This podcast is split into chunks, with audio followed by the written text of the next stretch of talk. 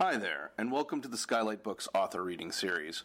If you'd like to learn more about us and our many upcoming author events, please visit skylightbooks.com, where you can browse our inventory, buy books, and join our Friends with Benefits Club.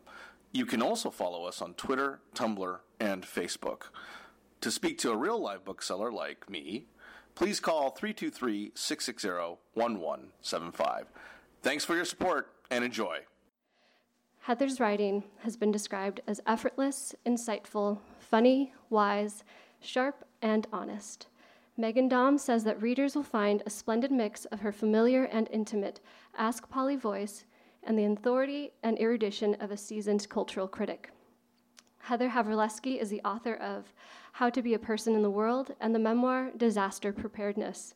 She is a columnist for New York Magazine and has written for The New Yorker, The Atlantic, the New York Times Magazine, and NPR's All Things Considered, among others.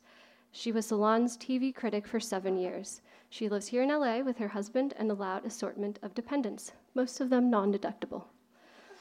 Ann Friedman is a journalist and cultural critic. She is a columnist for New York Magazine and the Los Angeles Times, and a contributing editor to The Gentlewoman. She co hosts the podcast Call Your Girlfriend and sends a popular weekly email newsletter. We're delighted to have Heather Havrilesky and Ann Friedman with us this evening. Please join me in giving them a warm welcome.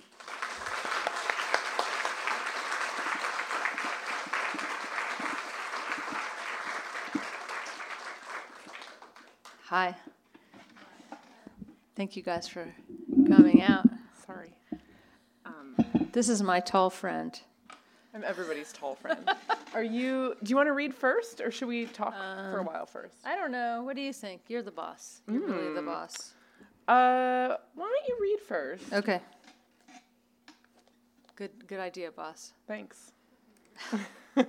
So you know how you have some friendships where um, you immediately decide the other person is the boss? Wait, you decided I was the boss? Yes. Like, early on? Very, very like within two seconds of meeting you, I think. I thought we had an equitable thing going on. No, sometimes I go to your neighborhood, sometimes you come to mine. Well, we're two sane, sane human beings. Hmm. Because I consider it insane to go to the same person's neighborhood over and over again, don't we all? Certainly not. We polite. hate it when that happens. I've basically I've turned all my little pet peeves into an advice column. That's just wrong. Um, yeah, I have a thing where it, when I meet like a, a commanding woman, I'm like, okay, you make all the decisions from now on. I like you. You know what's you you know you know what's going on, and I don't. Okay, so this I was gonna read this. Um, I'm trying to read a short chapter. It's not like too. Um, This is short and sweet. yeah, It's very and sweet. I want to read something sweet. Okay, this is called True Romance. As an advice columnist, oh, by the way, now everything I write says as an advice columnist. I'm an expert, see. I have some things to say about the letters I get. It's nice to get research sent to you every week because people are like, oh, I liked that thing where you started with how you knew things about people more than anyone else. And I'm like, I like that too, since I don't know more things, but I do get letters in the mail. Okay. As an advice columnist, I sometimes get asked how people can keep the romance alive in their marriages. This stumps me a little because by romance, I know they mean the traditional version, the one that depends on living inside a giant suspenseful question mark. This version of romance focuses on that thrilling moment when you believe you've met someone who might make every single thing in the world feel delicious and amazing and right forever and ever. The romance itself springs forth from big questions. Can this really be what I've been looking for? Will I really feel loved and desired and truly adored at last? Can I finally be seen as the answer to someone else's dream? The heroine with the glimmering eyes and the sultry smile? What's a sultry smile? this that was terrible. This version of romance peaks at the exact moment when you think, Holy Christ, I really am going to melt right into this other person who is a relative stranger. It really is physically intoxicating and perfect, and it seems like we feel the exact same way about each other. Traditional romance is heady and exciting precisely because, and not in spite of the fact that, there are other more insidious questions lingering at the edges of the frame. Will I be enough? Will you be enough? Will we be enough together? But once you've been married for a long time, a whole new flavor of romance takes over. It's not the romance of rom coms, which are predicated on the question of, will this person really love me, which seems impossible, or does this person actually hate me, which seems far more likely. and it's not the romance of watching someone's every move like a stalker and wanting to lick his face but trying to restrain yourself. It's not even the romance of, whoa, you bought me flowers? You must really love me. Or, wow, look at us here. As the sun sets, your lips on mine. We really are doing this love thing. That's dating romance, newlywed romance. You're still pinching yourself. You're still fixated on whether or not it's really happening. You're still kind of, sort of looking for proof. The little moments of validation bring the romance. But after many years of marriage, you don't need any more proof. What you have instead, and what I would argue is the most deeply romantic thing of all, is this palpable, reassuring sense that it's, it's okay to be a human being. Because until you feel absolutely sure that you won't eventually be abandoned, it's maybe not 100% clear that any other human mortal can tolerate another human mortal. The smells, the sounds, the repetitive fixations on the same nonsense over and over. Even as you develop a kind of resign, resign, a resigned glaze of, oh, this again, in, say, marital years one through five, you also feel faintly unnerved by your own terrible mortal humanness. Or you should feel that way. For example, I talk to my dogs a lot. My husband does not comment on how much I do this. I am a true dog lady, but one who also has a husband and kids around. While the dog lady has a long conversation with her dogs, the husband and kids are the ones who stand around cocking their heads quizzically, trying to understand. When I walk in the door after being gone all day, I greet the dogs first. I say things like, Oh, did you miss your mommy? Oh, you missed your mommy a lot. You needed mommy, but mommy wasn't here. Poor puppies. then I say things to my kids like, hey, what's up? There's a tonal shift. I am less enthusiastic, possibly, possibly because I'm unwell. My kids don't seem to mind. It takes me longer to warm up and cuddle with them, possibly because they're sometimes whining or yelling about something, or asking hard questions about playdates with kids I don't like, and I can't answer their questions until I take my shoes off like Mr. Rogers and lie prone for a few minutes and pour beer into my face. That's when I notice my husband. He missed his mommy too. That's gross. Oops. But my husband doesn't yell, What the hell at me like he could. He doesn't sneer. He doesn't roll his eyes. I am clearly unwell, but he makes no sounds to this effect. Instead, he hugs me and smiles and says, How is your day, baby? He acts like he doesn't even notice that I should be locked away forever and ever in some bad, drafty place that serves only American cheese. And now I'm going to tell you the most romantic story of all. I was very sick out of the blue with some form of, some form of dysentery. It hit overnight.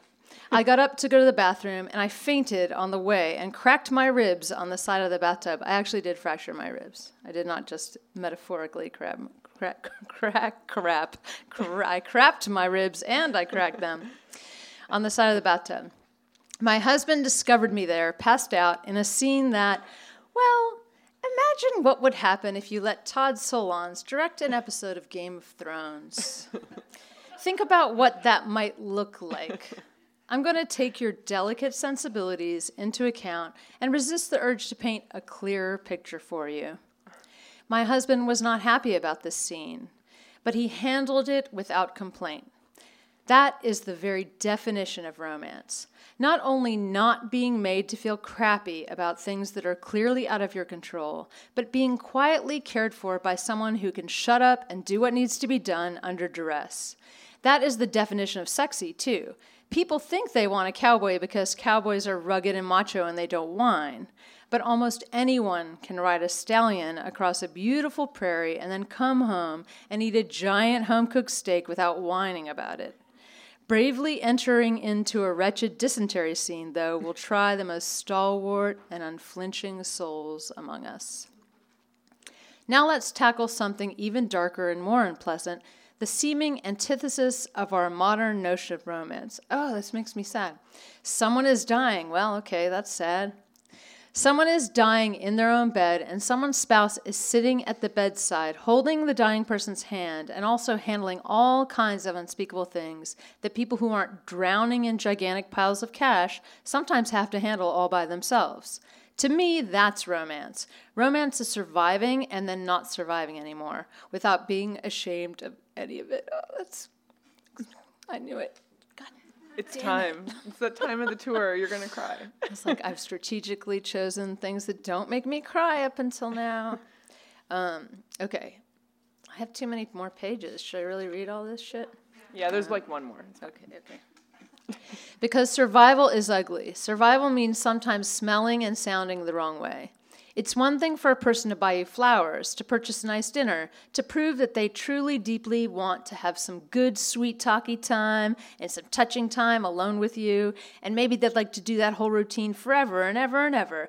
That's a heady thing. You might imagine eating out at a nice restaurant and screwing, and eating out and screwing, and eating out and screwing. Romance, in this view, is like Bill Murray in Groundhog Day, except he's repeating the same sexily suspenseful moment over and over again. True. She's really helping me out. True romance. You need this for your podcast, a little like laugh track kind of, but It would help. yeah, just someone saying, that's a good point. That's funny. True romance, though, is more like the movie True Romance. Has anyone seen that movie? Mm-hmm. Two deluded, lazy people face a bewildering sea of filth and blood and gore together, but they make it through it all somehow without losing their minds completely. Because it's one thing to savor the complex flavor profiles of expensive meals together, but it's another thing entirely for a human being to listen to you try to figure out how the day went for your dogs who cannot speak English or any other human language. Was it hard being without mommy? Yes, I think it was. I think you needed your mommy, but she wasn't here. I say that every day. And it's another thing entirely when you start to grow an alien in your belly, a process that renders you sharp tongued and menacing. And then one day, the alien finally comes out all covered in white slime. That is next level romance right there. And suddenly, all you do is talk to the hairless alien and feed it with your own body. A miracle, bragging about how you make food from thin air like a god. And then once the alien goes to bed, you say, Jesus, I'm exhausted and ouch, my boobs hurt. And then you pass out in a smelly, unattractive heap.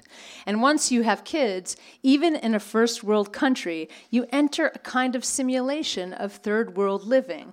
You're feeding one kid with your body while your husband crouches on the floor of a dressing room at the mall, wiping excrement off the other kid's butt. You and your husband are slogging through the slop of romance and survival together. And it is romantic. Mark my words. You're not alone together very often, and when you are, you sometimes forget how to talk like adults, how to form words about your experience. You feel more like two herd animals bumping along, all blank stares and pensive chewing. There's a lot of pensive chewing. But it's romantic how, how you both have no thoughts in your heads whatsoever. The years go by, and it gets less desperate. You get sick less often because you don't wake up 15 times a night. There's less fecal matter to wipe up and less grizzly bear mother rage at the ready. But now you're getting older, so you say things like, God damn it, my ass hurts. that is. I was waiting for it.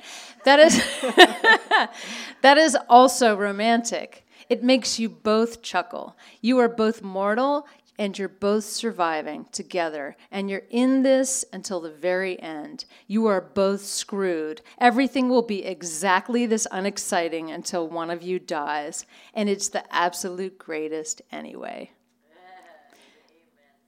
So, so don't let anyone tell you that marriage is comfortable and comforting, but not romantic. Don't let anyone tell you that living and dying together is some sad dance of codependent resignation. Uh-oh. oh, codependence. Sniff. That's romance. Our dumb culture tricks us into believing that romance is the suspense of not knowing whether someone loves you or not yet, the suspense of wanting to have sex but not being able to have it yet, the suspense of wanting all problems and puzzles to be solved by one person without knowing whether or not the person has any particular affinity for puzzles yet. We think romance is a mystery in which you add up clues that will, you will be loved. Romance must be carefully staged and art directed so everyone looks better than they usually do and seems sexier than they actually are, so the suspense can remain intact. You are not better than you are, though, and neither is your partner. That is romance.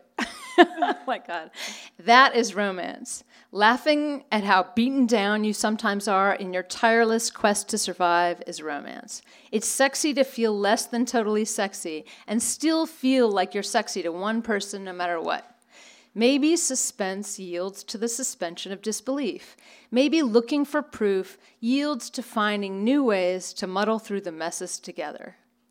But when it's 10 p.m. and you crawl into bed like two old people and tell each other about the weird things that your kids said that day and crack stupid jokes and giggle, and then maybe you feel like making out, or maybe you just feel like playing a quick game of Candy Crush, all the while saying things like, this game is stupid, it sucks, and your feet are freezing, and my ass hurts.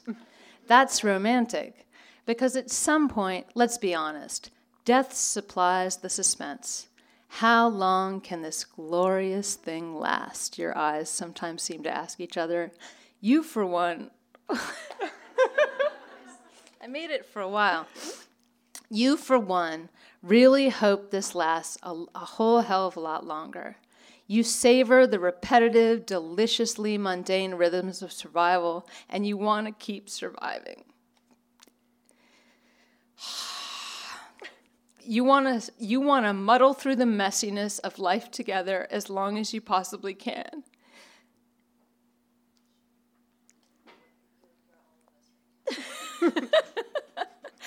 that is the summit. Savor it. That is the very definition of romance.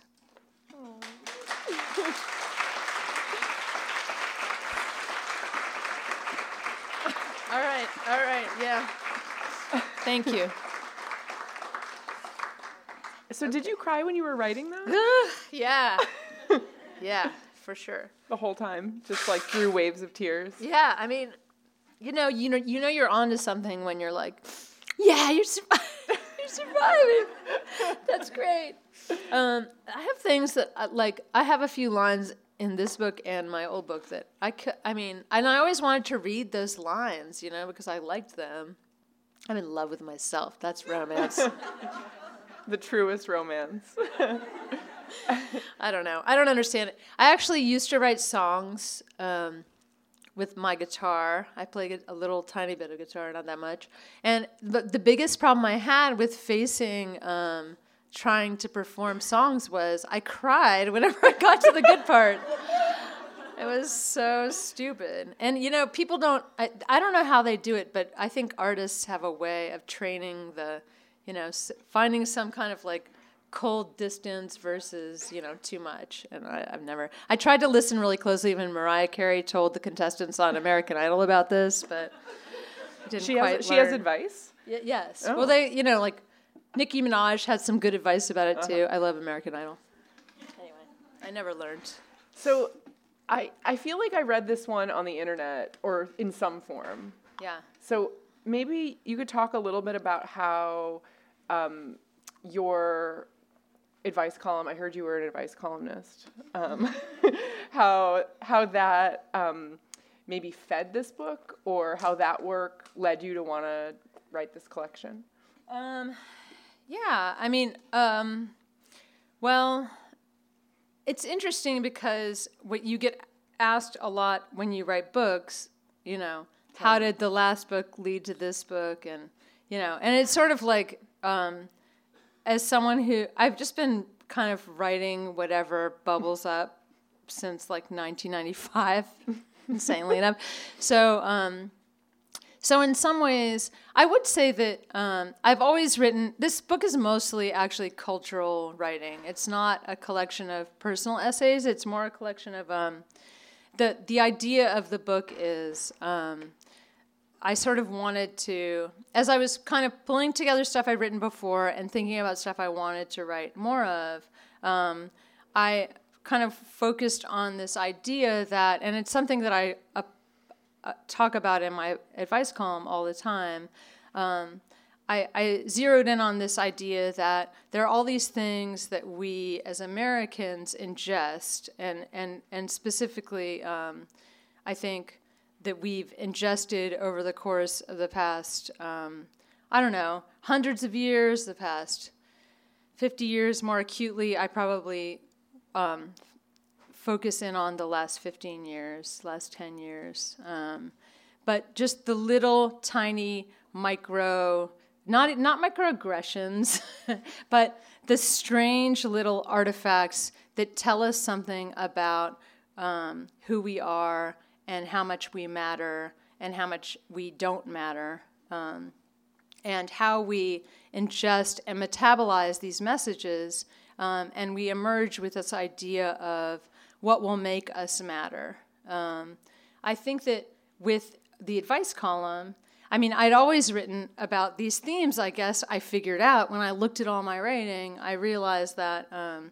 I was writing about TV through this lens, I was writing about books through this lens, and then with the with the advice column, I found myself telling people. I mean, I was really a cultural critic when I began my advice column, and I, I found myself telling people over and over again, um, "That's not you. It's what you're eating from the messages you receive all the time, and the messages you receive are poisonous, and they don't feed who you your unique self, and the messages act against you um, and make you feel." Smaller than you really are.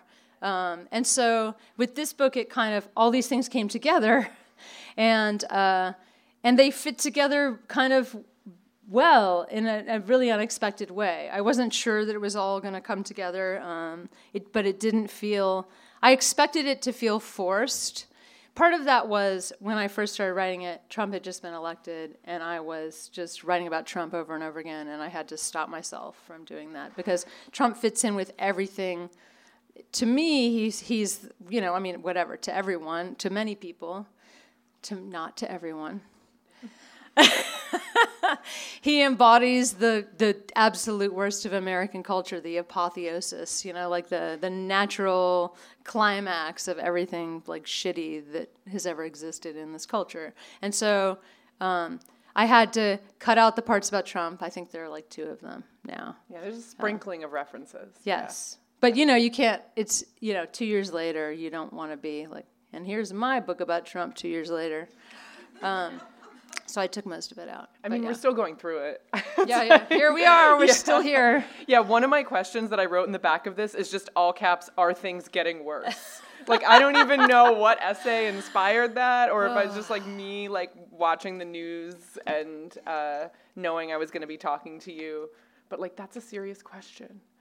Yeah, I mean, um, yeah, things are things feel like they're getting feel they feel worse. They feel like they're getting worse. But I do think that um, I don't know. I I do think there was a kind of lathered up resistance that was happening in the beginning that was kind of beautiful but hard to trust. And now I think there's a more kind of settled in like understanding of what it means to really um, stand up and be a kind of mundane revolutionary. I mean, I hate to use that word because most of us aren't a lot of us aren't risking that much. I know I don't feel like I'm risking that much. Um, but I do think that there's kind of a more of a sense. I mean, that it's been a wild ride. Like like like for example, I think Me Too for me and for a lot of women has been uh, every different thing under the sun. It's like confronting your relationship to how you feel about being a woman in general. There are times when you feel. Um, I know that for me, there are times when my internalized misogyny comes out, and I say, I don't really like seeing women getting shrill about you know these things. Like it just makes me uncomfortable. And then there are other times when i say i really like seeing women getting shrill about these things. Um, i feel like i've really ridden the roller coaster with that and i think most people have. And then of course there's the trauma that it kicks up and the depression. But um, but i feel like we're at this moment now i was looking at that picture you know the picture um, that kind of got circulated a lot where it's all the women on the um, senate floor uh, holding uh, "We Believe You" signs yes. just from the Kavanaugh right after the Kavanaugh hearings, and there's the one woman going like this, and you just want to know what she's saying. I mean, they might be just like yelling a chant, but the, but it's kind of this beautiful, kind of chaotic scene where you see like. I don't know. I, I think that there's something about this photograph, um, and maybe it's just my our relationship to photographs of, from the Vietnam protests and you know through history. There's something like that you can attach and connect to in a photograph that sometimes when you're there, you're like, I'm tired of yelling. We're here. We're clear. You know, it's just like I don't want to yell this anymore. Um, but it just makes me cry every time I look at it. I think that we're at a mo- we're actually at a moment now, thanks to the trauma of the Kavanaugh hearings, where um, we, I believe, that something is hardening into a sustained and real and trustworthy kind of resistance. And I think they should fucking watch their backs because we are on it now. I mean, I do, I do feel that way. And I also think that there's a turn between um, the trauma of just not wanting to know about Me Too anymore and feeling tired by that, and kind of turning the corner and saying, this is reality. We're all in it. A lot of us has been through this, and we're going to manifest uh, and we're going to live in reality now. We're not going to we're not going to hold it at arm's length anymore, kind of, if that makes sense. So how do you? I mean, I know I feel like I understand the this if what if this were enough in the context of like a lot of the cultural things you write about in in a lot of the personal essays. I feel like what you just read it was like the most perfect example of like what this title means in practice in the book. But I feel like I run into problems when I get to the political where I'm like, no, it's not enough ever. you know, yeah. like that's like where. Um, and so I, I I wonder if you could talk a little bit about um, about the title and the this and where it does and doesn't apply? Well, I mean, okay, so yeah, it's it's it's it's a hard thing to. Um, it's easy to be paranoid about, and especially, I mean, it's kind of pretty. it's like you know, middle-aged ladies say, "Time to accept and be safe, folks." um, it's sort of like you know I, I, I feel like there's something a little bit like almost that seems pro status quo about that title. Um, but that's not uh, that's not where it comes from. I mean my my thing okay so the the book really the central themes of the book are we live in a society that tells us that teaches us to and it's it's there are, there are a lot of political themes woven into it, obviously, but um, but the a lot of the material is about how we're kind of coaxed into believing that we should continue to improve to infinity and beyond. That there is some glorious, successful landing place that if we spend enough money and energy, and if we tirelessly try to achieve um, perfection on every different level. Look, you know, looks, uh, material wealth, um, uh, virtual seeming. You know, the the the sort of like. It, because it's not just being you can't just be beautiful in person you have to also be you know appear to be um, worldly and to, to, be doing amazing things and to to appear to have, you know, to have tons of followers and to be, um, uh, everyone is expected to speak like this, but on talk shows, and to have sound bites at the ready, um, and to be smooth and polished, um, no matter what kind of career you have. But it's also a matter of um, it's the thing that I thought was um, that kind of came up as I was writing the book was we also expect ourselves to be clean on the inside. We expect our um, we expect our minds to be calm and clear. We expect to to actually feel on the inside the way Gwyneth Paltrow talks about feeling, which. Um, yeah, I mean, I have a problem with that. And so, because we're jittery, fucked up, insane animals, you know, we're animals. And so, for if you ever like observe an animal, um, animals always look like they're at war with themselves. and they're twitchy motherfuckers. And they can't decide what to do because they want to do 15,000 things at once. They're like, I want to eat, but I want to fuck, and I want to go over there, and I'm gonna, you know, I guess I'm gonna peck the ground right here for a while because I'm not sure which thing to do. That's called displacement behavior. I took animal behavior in college, but um, but yeah, we're all neurotic, tortured souls because we're animals, but we're supposed to be um, we're supposed to be calm and serene and moisturized uh, inside our bodies as well as on the outside. And so um, that feeling of failure that you get just by being an animal, just by recognizing your human self, um, to recognize your humanity feels like a moral failure at this particular point in history. That's the main argument of my book. Um, so to me, the release from that is. Uh, the, the, the ability to, I mean, the, the, the exit from that state of like, my agitation is a failure, um, my noticing that this room isn't perfectly art directed is my failure you know my noticing that someone might misunderstand what i just meant when i said that one thing their misperception of who i am is my failure and i have to eat that too so everything around me reflects failure on me. And so I'm this, mo- not just a failure, but like a deep moral failure for just being, okay? Which is the antithesis of existence. It's the antithesis of enjoyment and satisfaction and sensuality. And to me, the escape from that is being able to look at yourself in a place and notice how much noise you have on board as an animal, and notice that spaces aren't art directed, and notice that people do age and die, and that's actually beautiful and okay. And to notice that, you know, the noise in your head and the noise in your surroundings are these really gorgeous, wonderful, beautiful things that make up a work of art that is being alive. Um, and so that's where I was trying to head with this. And it's, it's a strange kind of floaty thing because it's something that I do now several times a day. It's like I, I when I'm feeling a little agitated, I kind of remind myself, like, yes, you know, my throat is dry. It's a little too cold in here. It's not too cold in here, but just as an example, I use the opposite example of how I'm feeling. I'm always too hot now.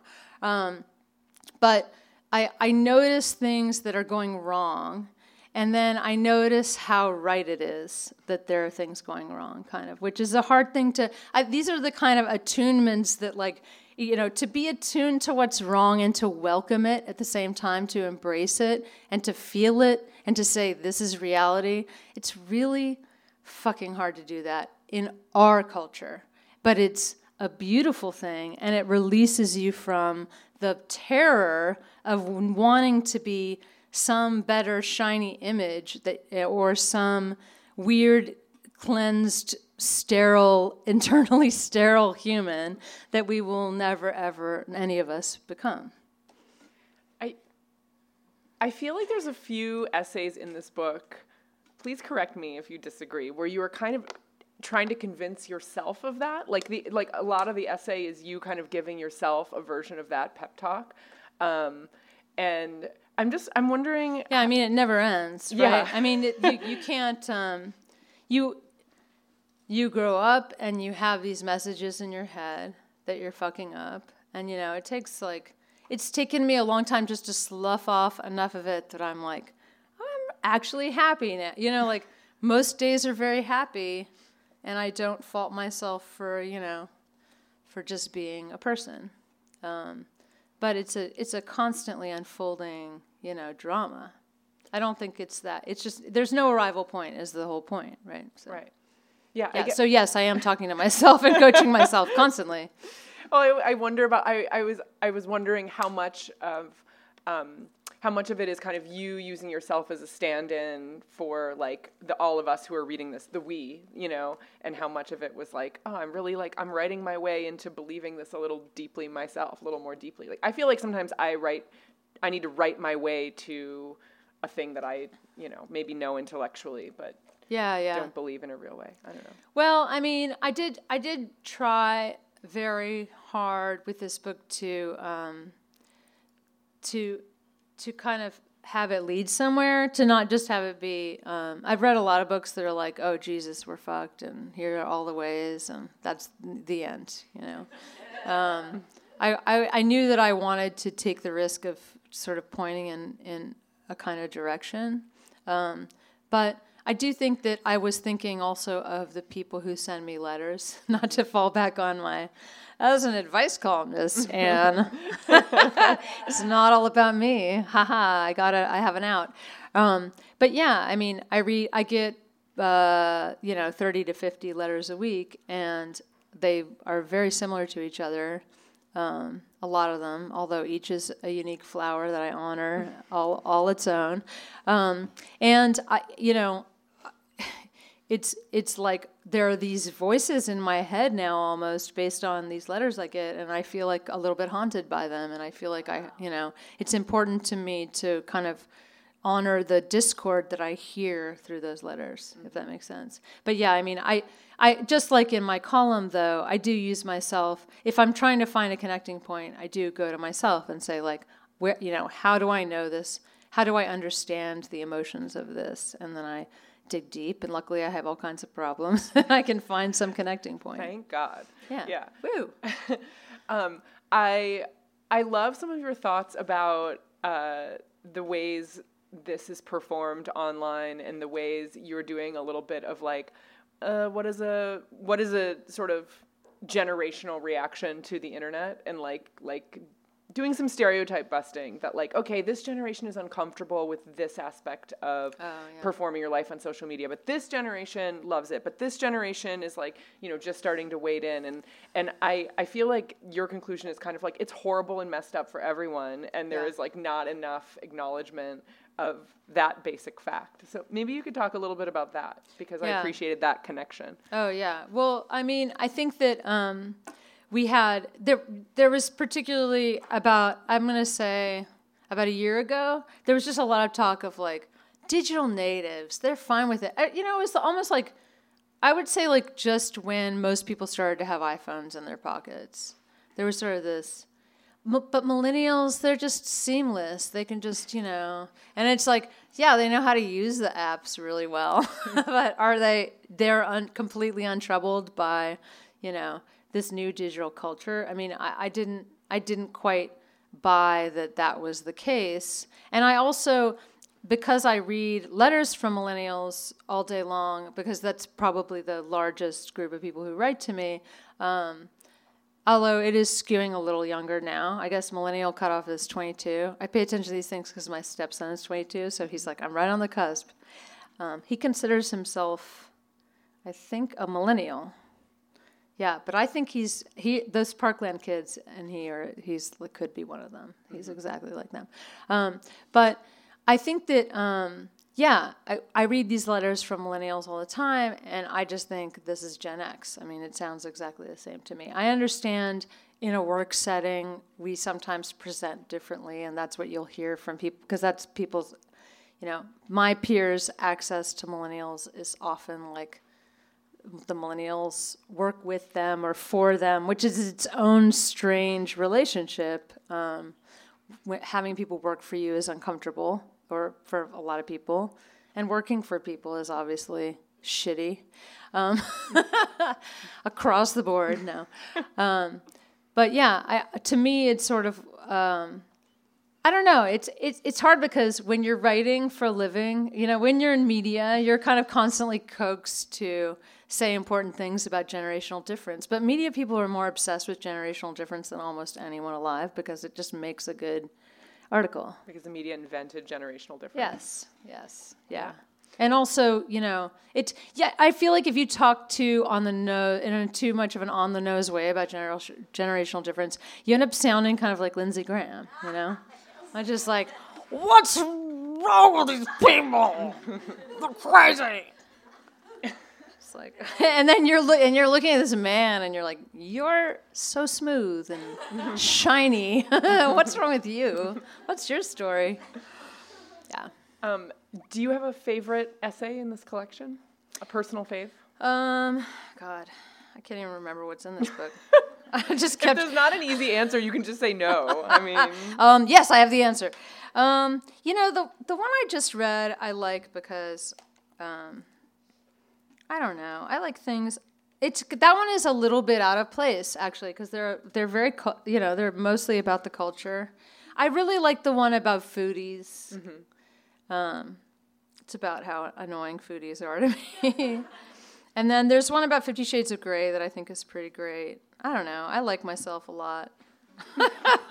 They're all good. I like the one about BuzzFeed. My favorite, but one of my favorites is like I have this one that's about BuzzFeed and John Updike, and that's that's one of my favorites. It's really about okay. I'm gonna read the begin the first line of it. No, that's not the first line, but my favorite line of the whole thing. Sometimes I forget that I'm going to die someday, and then BuzzFeed reminds me that death is inescapable.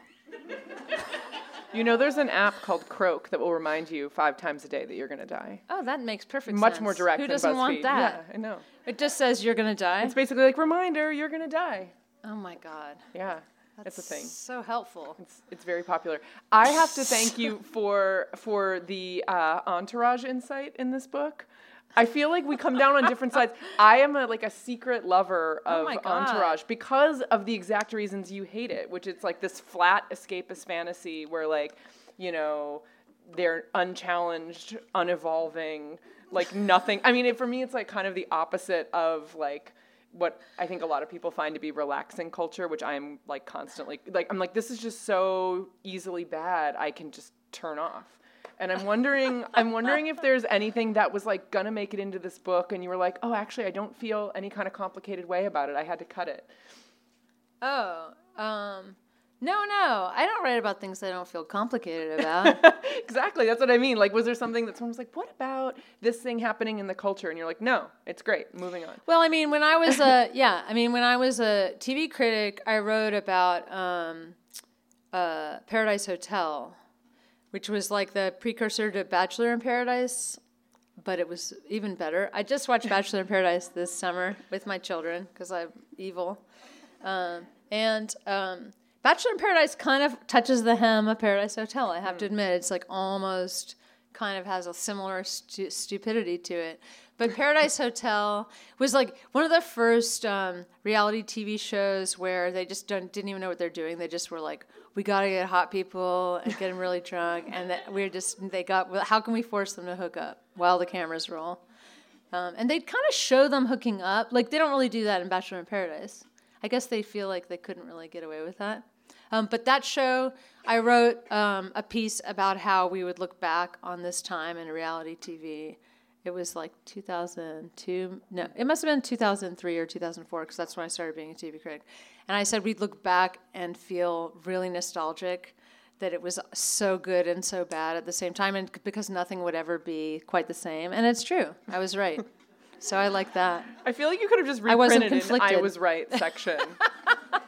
Yeah. Um, okay, I'm going to ask my last that. question, which will be a quickie, and then uh, you all can ask some questions. So start thinking about them so you're not shy.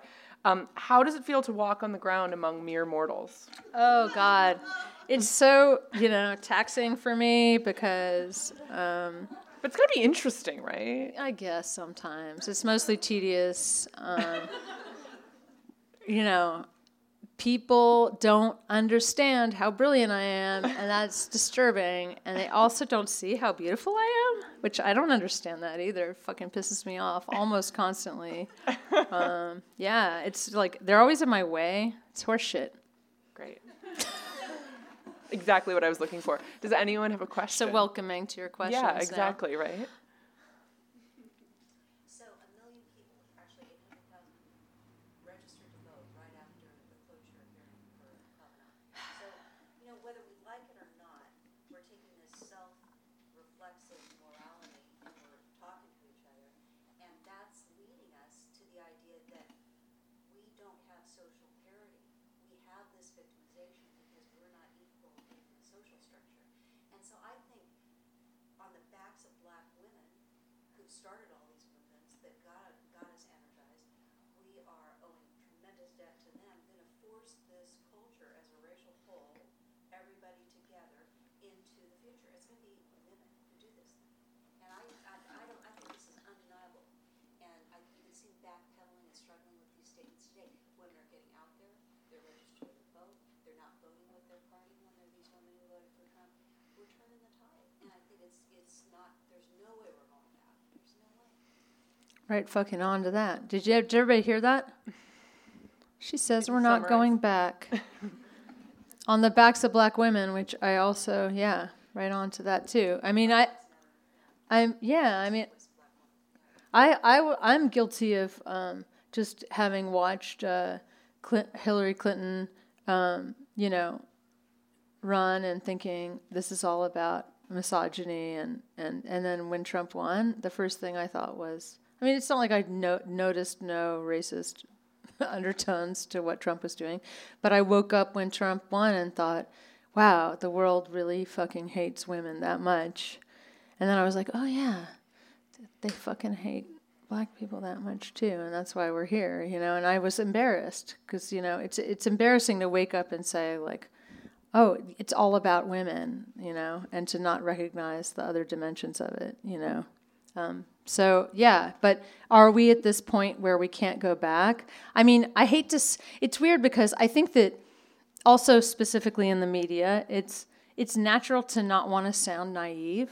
You know, I mean, because pe- people are paranoid about that because it's like an editor will keep you from sounding naive often, or um, one of the one of the wonderful things about becoming uh, an advice columnist is people kind of. I mean, I was a cultural critic, and now I I do both things. Um, but people sort of are like, oh yeah, your thing is to kind of get idealistic, so now you're allowed to do that because that's part of your what you're known for. Um, until you're known for that, people will just sh- chop that shit out of your out of your writing. Um, and political writing, you have in some ways you have more leeway, in some ways you have less. So it's sort of like I guess what I'm trying to say is I think there's a value to actually making the noise that says we're not fucking going back. This is where we are. Like because you define reality with your language. Um, and I think I think while I fear saying something as naive as this time women and black people and people of color will rise up, even though it, this has happened a million times before. I also kind of feel like it won't happen unless we say out loud, we've fucking decided that we're not to fucking, you know, tolerate another backlash of the same magnitude as the ones we saw in 19 in the 1970s. We saw them in the 1990s. I mean, I felt acutely that f- the world was incredibly anti-feminist at the end of the 90s. Um, so yeah, right on. I, I hope that you're right. And like you gave us that snapshot of the Vietnam photo, we'll be saying the same thing about these years. Because this is a revolution. And we're, the power, by sheer numbers alone, we can't lose this fight. Yeah, yeah, I agree. We have the numbers. In thinking about are we doing enough, I've been thinking a lot about the 53% of white women who voted for Donald Trump and a similar number who voted to like keep Kavanaugh going in the process, um, and our responsibility as like white liberals to kind of call those folks in. I know I've heard Anne talk a lot about um, not just like calling people into conversation, but holding them accountable in real ways. So I don't know if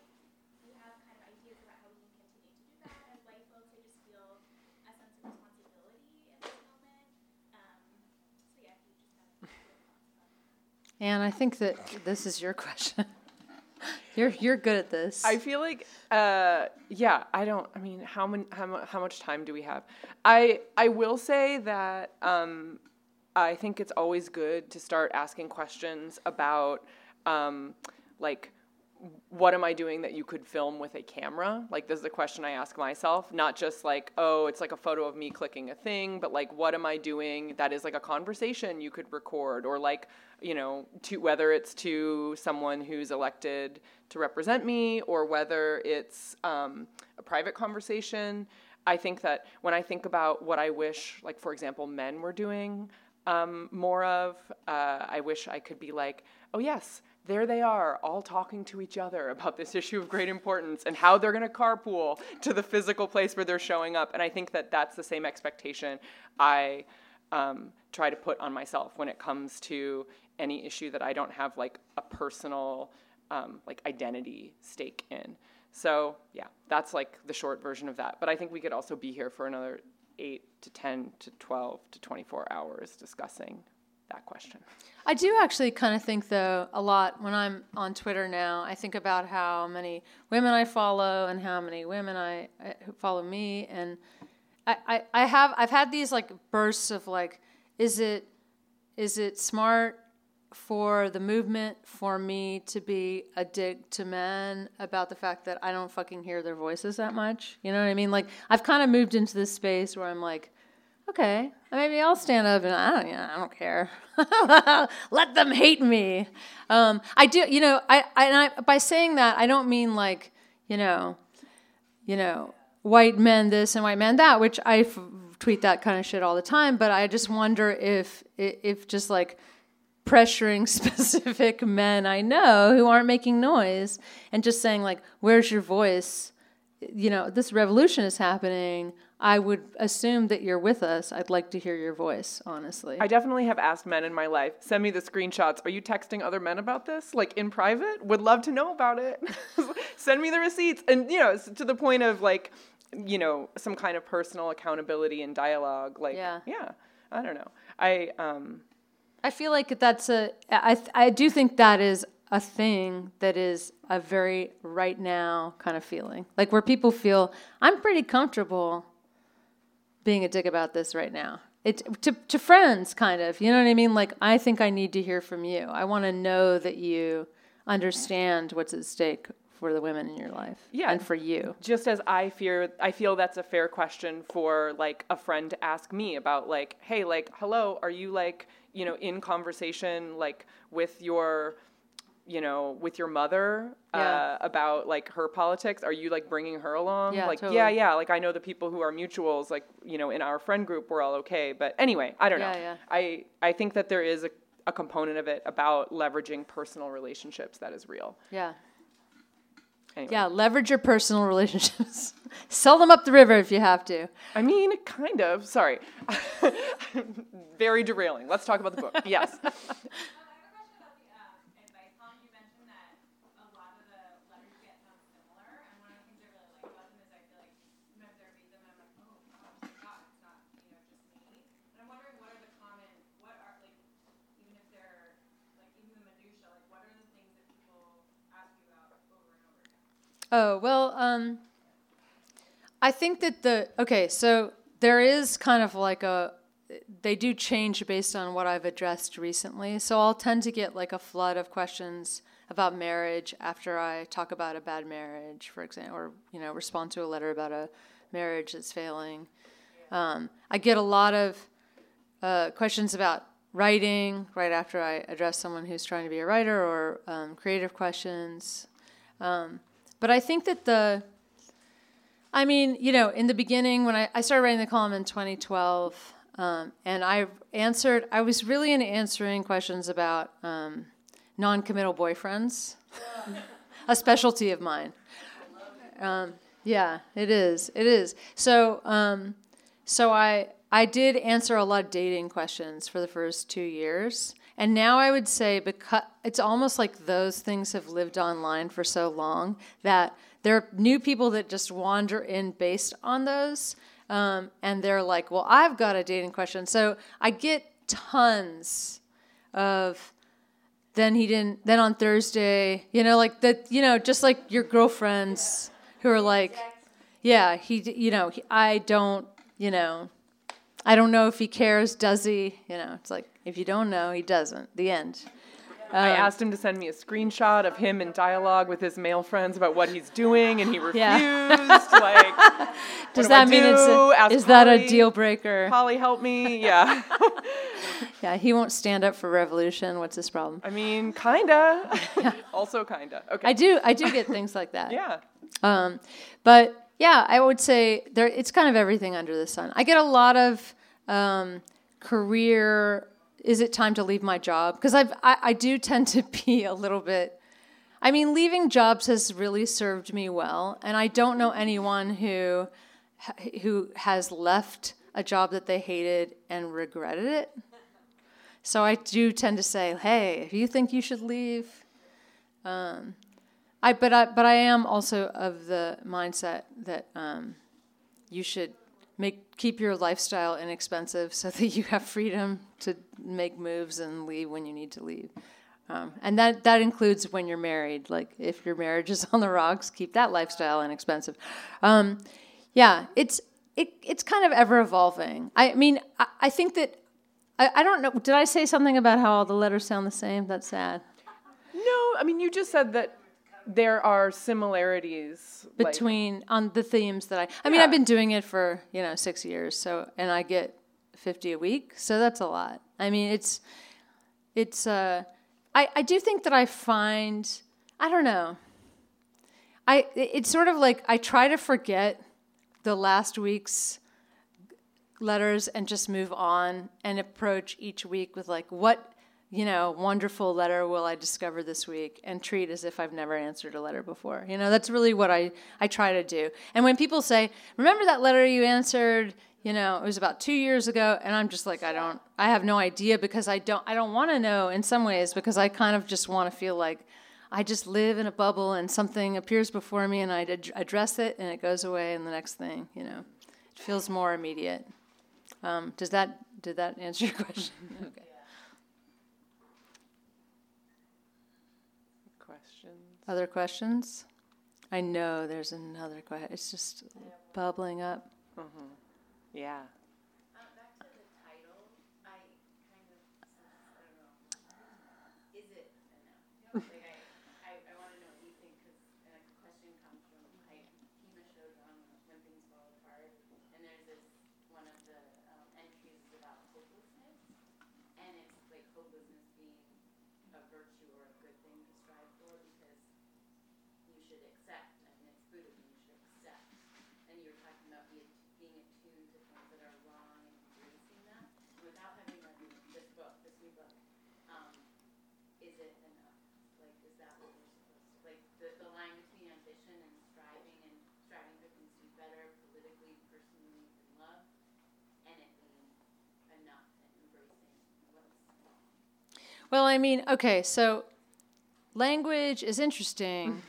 Enough can mean um, uh, just whatever is, right? I mean, it's sort of like I think the sense, it, in some sense, what I meant with "what if this were enough" just meant like, what if this were a kind of resting place instead of just a path somewhere else? You know, I mean, what if, what if, um, what if this moment, what if you treated this moment like it, like it was all you had? You would embrace what is, and you would naturally embrace you know, the bad things and the good things within that experience. And you'd also just tune into every little thing about it, you know. Um, and so enough is sort of like, is there enough here? Can I get more? And there is always more in the actual moment. I think that's the that's the sense that I that I have used to kind of get out of my mentality of lacking and longing and there must be some better point to strive for, um, and also um, just out of the out of my my myself, sort of like, am I enough? Do I do I bring the world enough? Am I constantly failing, or am I actually just great, exactly the right the way I am? Um, enough is a way of saying, uh, you know, we're full. You know, we if we want to be full, we can feel full. It's a choice.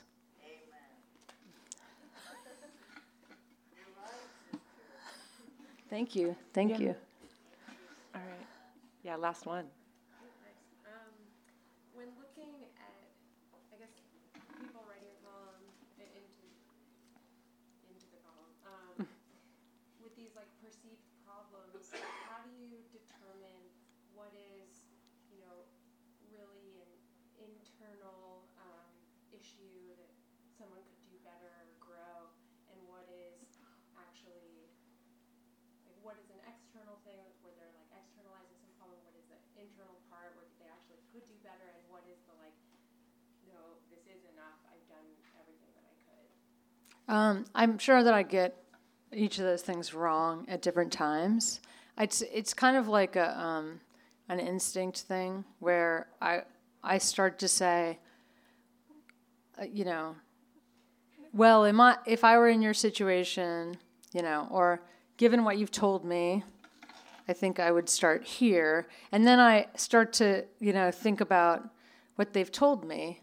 And I really like taking the letter itself and just treating it as um, its own found document, kind of like this is all the information I have. I can't get any more information.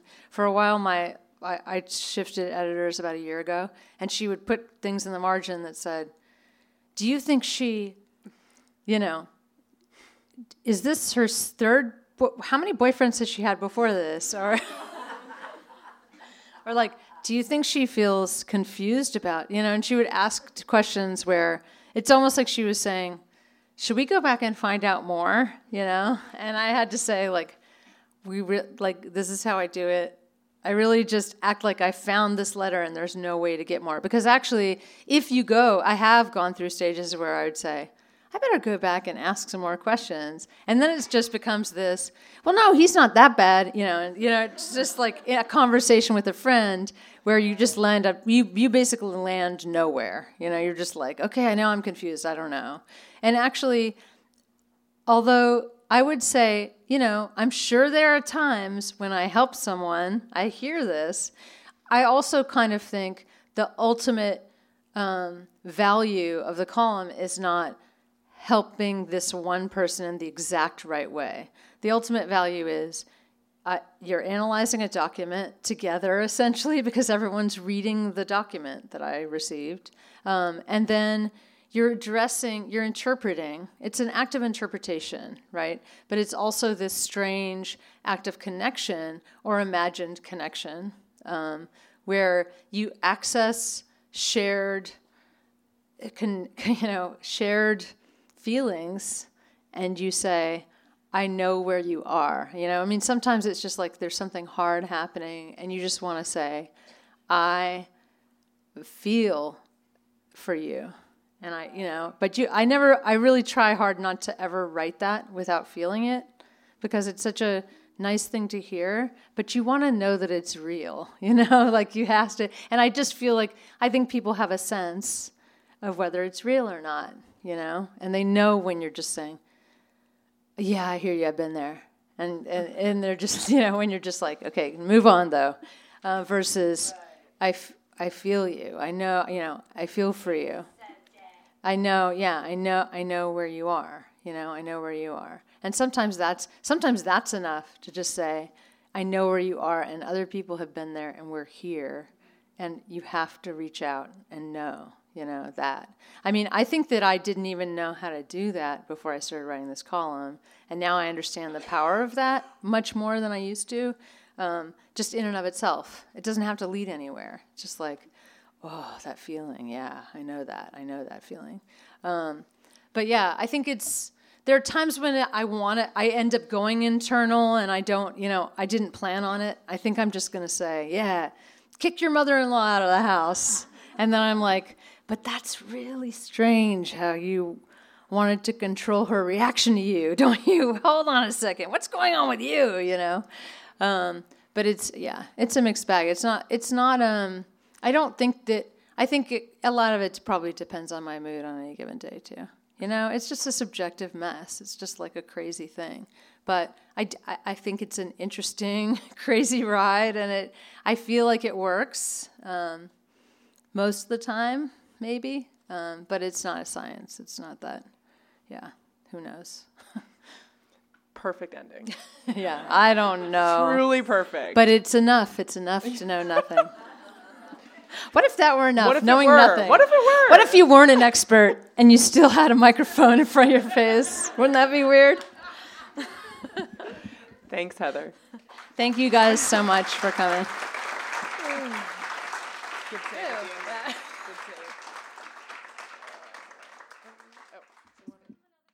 You've been listening to the Skylight Books author reading series. Don't forget, you can listen to this and all of our other great podcasts at skylightbooks.com. Thanks again for stopping by, and we hope to see you soon.